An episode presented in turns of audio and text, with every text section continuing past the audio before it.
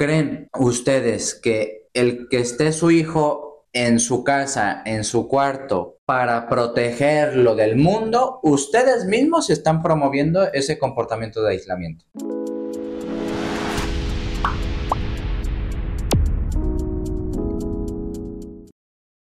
Sean ustedes bienvenidos al tema de hoy y más que un tema, pues es una pregunta que hemos encontrado en el, en el consultorio porque es cada vez más frecuente, sobre todo los jóvenes, encuentren en un espacio dentro de su hogar un lugar casi casi como refugio en donde se aíslan para encontrar cierto tipo de comportamiento que también los psicólogos hemos cometido el error de creer que toda persona que está en esos contextos o en esas situaciones es un comportamiento enfermo, tendiente a la psiquiatrización de, de ese comportamiento, empezamos a tener muchos prejuicios respecto a esos comportamientos. Entonces eso vamos a estar analizando aquí con, Enrique.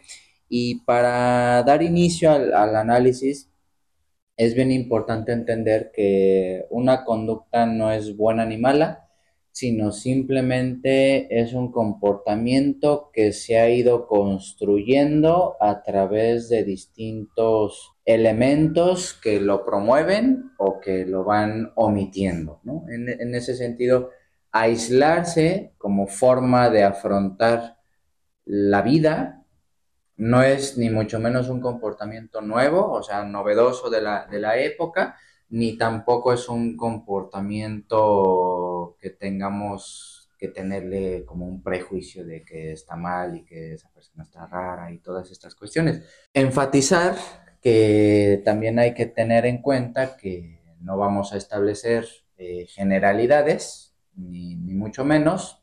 Aquí defendemos la idea de que hay que ir caso por caso porque cada persona y cada situación y cada contexto y cada paciente es muy distinto y si una persona se aísla de cierta manera, otra persona se va a aislar, o sea, el mismo comportamiento de distintas maneras, por distintos factores y por distintos eh, elementos que contribuyen o promueven ese tipo de comportamiento. En este, en este episodio, pues vamos a estar analizando por qué, por qué eh, los hijos o las personas o ustedes que nos están viendo y escuchando, nos aislamos. Esa es la primera pregunta que quería iniciar contigo, Enrique. ¿Por qué crees, por qué crees o por qué has visto en el consultorio escuchando mis eh, intervenciones con las personas, por qué crees o por qué te has dado cuenta que las personas llegan a ese punto de aislamiento social y eso sí que es novedoso, pues a través de los medios tecnológicos como permiten y facilitan este tipo de comportamiento. Yo le he tenido presente eh, la manera de afrontar, o sea, el confrontamiento ante ciertas demandas contextuales.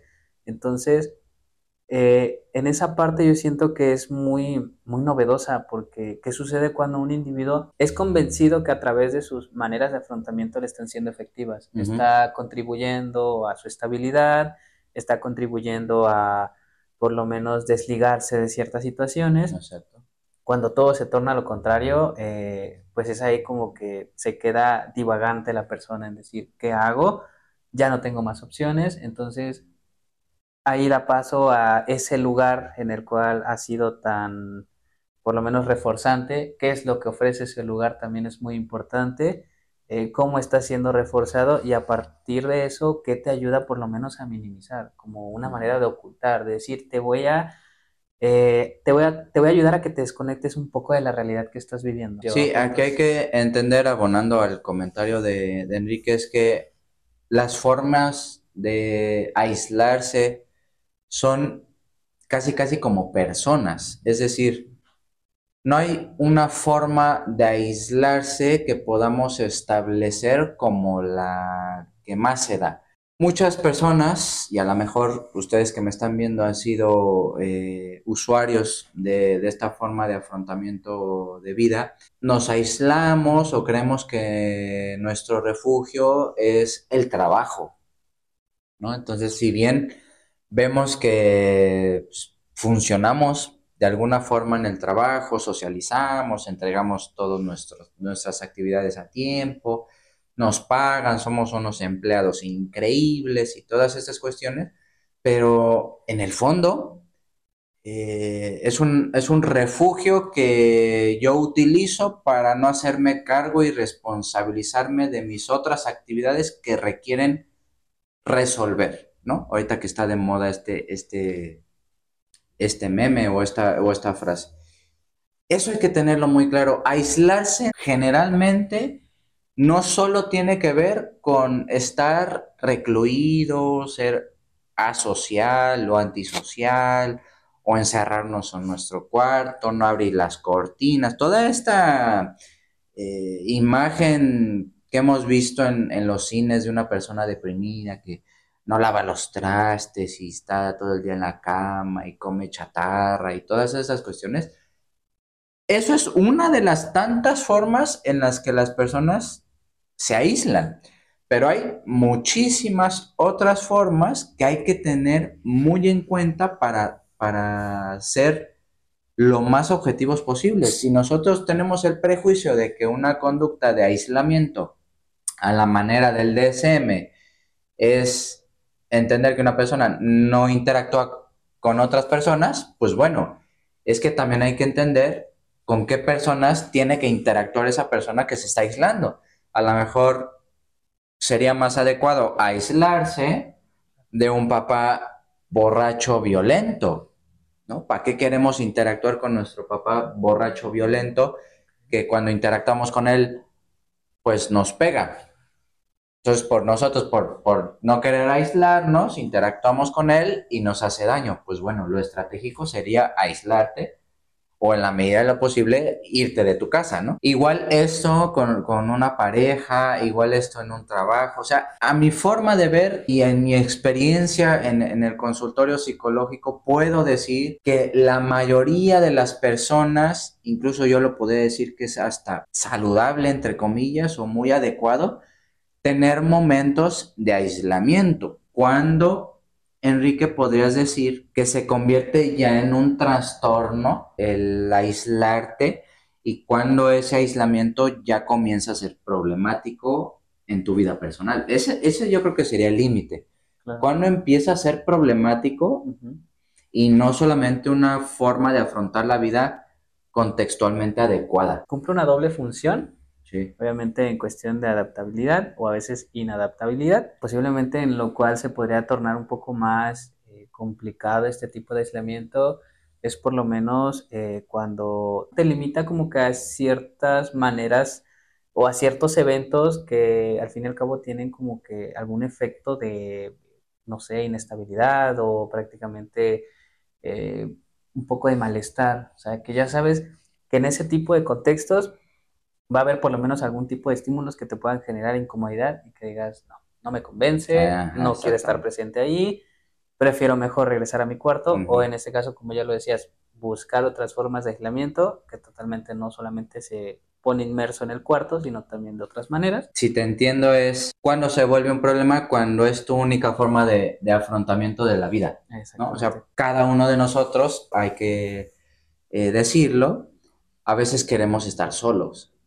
Y eso no tiene nada que ver con que seamos antisociales o, nos estemos aislando como forma de, resolución de un problema. Es muy válido aislarse, de hecho es necesario eh, en ciertas situaciones, en ciertos momentos de nuestra vida, porque pues, también es interesante la manera en que nos comportamos en el aislamiento, pero ya cuando esa persona cree o tiene la idea o ha aprendido a comportarse de esa manera como única forma posible de su estilo de vida, ahí es un problema. Entonces, ustedes, papás, se estarán preguntando, ¿qué hago entonces con mi hijo que está aislado en su cuarto donde no le interesa nada más que estar con el celular, la computadora y durmiendo y saliendo a comer así como animalito de zoológico que, sale a tiempos, ¿no? Les repito, caso por caso. Cada caso tiene sus propias especificaciones. Lo primero que hay que tener en cuenta es por qué su hijo quiere estar así, por qué su hijo prefiere estar solo, entre comillas, porque también está interactuando con supuestamente amigos de otros países en línea, entonces que en realidad no está solo, pero ¿por qué, por qué ama tanto su cuarto? ¿Por qué ama tanto su, su soledad? ¿Por qué? Hay que rastrear eso primero. Posteriormente hay que ver la cuestión de la responsabilidad. Si ustedes, papás, si ustedes creen que porque es mejor estar en el cuarto y no andar de drogadicto en la calle, o que creen ustedes que estar jugando videojuegos y no estar eh, tomando en una fiesta con posibilidades de ser eh, secuestrados, o creen ustedes que el que esté su hijo en su casa, en su cuarto, para protegerlo del mundo, ustedes mismos están promoviendo ese comportamiento de aislamiento. Entonces, ahí hay una cuestión de la responsabilidad. Es decir, a pesar de todo eso que sucede en el mundo, nuestros hijos tienen que salir, porque eso les va a ir permitiendo habilitarse socialmente. Eso es como en un primer momento. ¿Tú qué más podrías aportar a, a estos casos? El objetivo o sea, decir, sí, eh, te estoy intentando eh, como alejar de ciertos riesgos, de cierto tipo de experiencias, pero también hay que verlo desde la otra parte, desde experiencia por lo menos que va a contribuir a que, pues bueno, su hijo o hija eh, por lo menos conozca este tipo de dinámicas independientemente de las familiares porque no en otros lugares se va a repetir de la misma manera. Entonces decir, bueno, si en mi casa me funciona este tipo de comportamientos, este tipo de, esta, esta manera de interaccionar, en una fiesta eh, con mis compañeros o por lo menos, no sé, en otro lugar, no te va a funcionar de la misma manera. Entonces, ese repertorio en el cual tengas que ir desplegando ciertos comportamientos debe ser muy variable. Ah, Yo realmente a eso contribuiría con respecto de cuál es el principal objetivo de los padres, a tener solamente o dar como que esa libertad a estar en su cuarto. En la medida en que mi hijo es, va en primer lugar del videojuego en turno, Claro. Pero también eh, se esfuerza un montón por estudiar, pero también le gusta, tiene amigos y se va de fin de semana con ellos, pero también tiene novia, pero también eh, tiene entre manos el desarrollar un deporte, pero también hace ejercicio en la semana, pero también convive con nosotros, nos llevamos bien. Es decir, las familias, eso cosa que es muy raro que ocurra, las familias tendrían que ofrecerle un abanico de posibilidades comportamentales a los hijos para que poco a poco vayan interactuando en distintos contextos y vayan aprendiendo a que no siempre pueden utilizar los mismos elementos de un contexto A a un contexto B, a un contexto Z, sino que la capacidad de, de generar adaptaciones a los distintos contextos va construyendo a una persona más inteligente. Si nos pusieron atención hasta este momento, ¿qué estamos logrando nosotros como familia o como papás en este caso? Promover que nuestro hijo se esté en su cuarto. En otras palabras, se podría comprender como una manera de educación. Educación que después tu hijo tendrá que llevar a cabo fuera de, esa, de ese núcleo familiar. Con el paso de los días y al menos a cierta edad, tendrá que irse convirtiendo por lo menos en un tipo de desarrollo humano. Sí, por supuesto. Igual podría incluir lo mismo con respecto a ciertos adaptación e identificar ciertos comportamientos que eh, pues prácticamente no le están favoreciendo una integración a ciertos grupos sociales. ¿sale? Obviamente ya es un poco más eh, analítico, un poco más, un poco más eh, observable con decir qué puedo ahora sí moralmente hacer y qué no. Exactamente. Sí, o sea, por ejemplo, el, desarrollo de la inteligencia, Enrique, tendría que ver con un desarrollo moral. Así es. ¿no? Y por lo tanto un desarrollo ético. Es, es, muy simple. ¿Cómo quieren ustedes, papás, que su hijo esté preparado para el futuro y en algún momento dado tenga que ir a solicitar trabajo? ¿No? O sea, ¿cómo, qué, qué, qué, qué palabras va a utilizar, qué lenguaje, qué, qué actitud, cómo va ir vestido? Si, si, si toda su vida se la pasó aislado. Es decir, querámoslo o no, y yo creo que aquí viene el problema fundamental, querámoslo o no, la familia funciona como una estructura que permite que sus hijos se vayan, por un lado, adaptando a, la sociedad, pero también viendo la forma de cómo pueden transformar esas vinculaciones sociales. Pero es a través de la adaptación en un primer momento.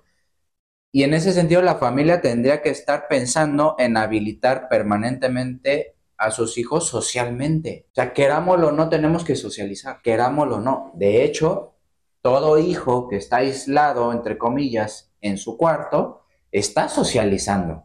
Interactúa con personas de otros países. Ahora, ¿por qué su hijo prefiere interactuar con personas de otros países? Porque es muchísimo más fácil comunicarse con personas de otros países que con mi papá, que con mi mamá, que con mi hermana, que con el tío, que con mi amigo hay más conflictos, hay más roces, hay más fricciones, hay más problemas, pero son necesarios para poder aprender a relacionarnos. ¿Cómo nuestro hijo va a conseguir pareja si está aislado?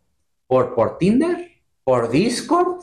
Ojo, ojo aquí, papás. No vaya a ser que ustedes, por querer proteger a su hijo, vayan y estén promoviendo escenarios ilusorios escenarios que no existen. ¿A qué me refiero con esto? A que cuando nosotros aislamos a nuestro hijo y preferimos que esté en el cuarto en lugar de tomando dos cervezas en un bar con sus amigos de la universidad, vaya a ser que nosotros decimos, no, pues mejor que esté aquí porque las mujeres o los hombres ya ahorita están bien locos. Bueno, ¿cómo vas a ver su hijo si nunca ha interactuado con personas locas o adecuadas o muy valiosas? Porque también los hay. Este panorama general, papás, ahorita soltamos algunas ideas. Es muy amplio, pero les puede funcionar para que ustedes identifiquen qué más o menos está pasando en la vida con, sus hijos, en sus relaciones, en sus interacciones diarias y por qué están siendo de cierta manera. ¿Quieres cerrar con una reflexión final? También no queremos como que ahorita dejar a un lado lo que son cuestiones de límites, ya ese es otro tema y que abarca también otro tipo de aspectos, pero también eso es muy importante. Hasta cierto punto también analizar en qué momento puedo pasar y no ciertos límites con mi hijo, que permite y que no entonces eso también va muy de la mano con respecto a este tipo de educación y obviamente también, vamos a llamarlo así, eh, una observación o cuidado más cercano hacia los hijos con todo este tipo de, comportamientos. Sí, ahorita la, ya para finalizar, la sobreprotección ya transmutó a preferir la comodidad de que nuestros hijos estén encerrados. Ya no es como de, a ver, te pongo el suéter, ya no es de, no salgas porque hace frío, ya no andes descalzo porque te va a hacer daño. Ya no es ese tipo de sobreprotección que a lo mejor a ustedes y a mí nos tocó, sino que ahorita la sobreprotección es muchísimo más violenta porque es de resguárdate allá porque el mundo es muy peligroso. Bueno, como si el mundo de Internet no fuera peligroso.